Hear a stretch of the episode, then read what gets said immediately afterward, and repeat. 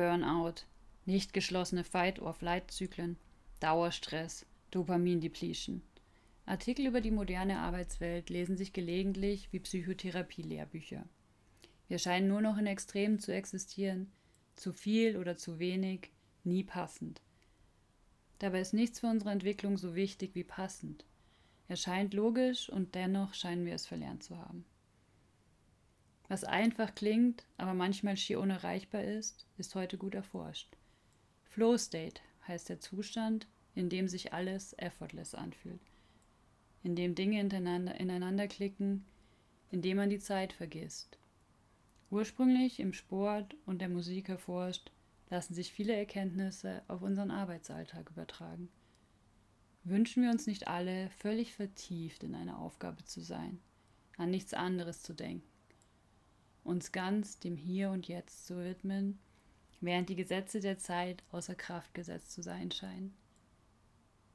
Eines der wichtigsten in der Flow-Forschung beschriebenen Kriterien, um diesen Zustand zu erreichen, ist das richtige Challenge-Level. Wir brauchen genug Stimulanz, um angesprochen zu sein, aber nicht zu viel, um nicht überfordert zu sein. Befinden wir in uns in unserer Komfortzone, wird es uns ungleich schwerer fallen, Flow zu erreichen. Das gleiche gilt, wenn wir überfordert sind.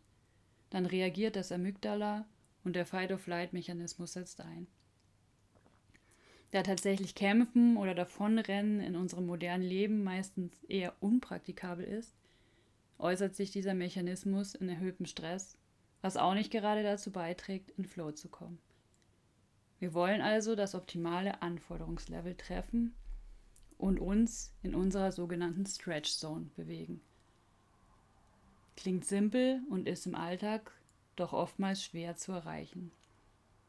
Meist widmen wir uns ja nicht nur der einen Aufgabe, für die wir gerade versuchen, das Stretch-Level richtig hinzubekommen, sondern unterliegen vielen Einflüssen, die unsere Stretch-Zone im gegebenen Moment verschieben. Jede andere außerhalb der Aufgabe auftretende Stressor hat einen Einfluss. Ärger zu Hause, der ausgefallene TÜV-Termin – die etwas komische Reaktion des Kollegen gerade, die wir nicht so richtig einordnen können? Alles, was wir tun und erleben, beeinflusst die Größere unserer Stretch Zone. Heißt oftmals ist sie viel kleiner, als wir es uns wünschen würden, und sie wächst nur durch vorsichtiges Herantasten. Und sie verändert sich Tag für Tag. Was letzte Woche leicht fiel, geht heute vielleicht gar nicht. Denkt daran und seid nachsichtig mit euch. Kleine Schritte bringen euch eher in den Flow und damit ins Lernen und die tatsächliche Weiterentwicklung.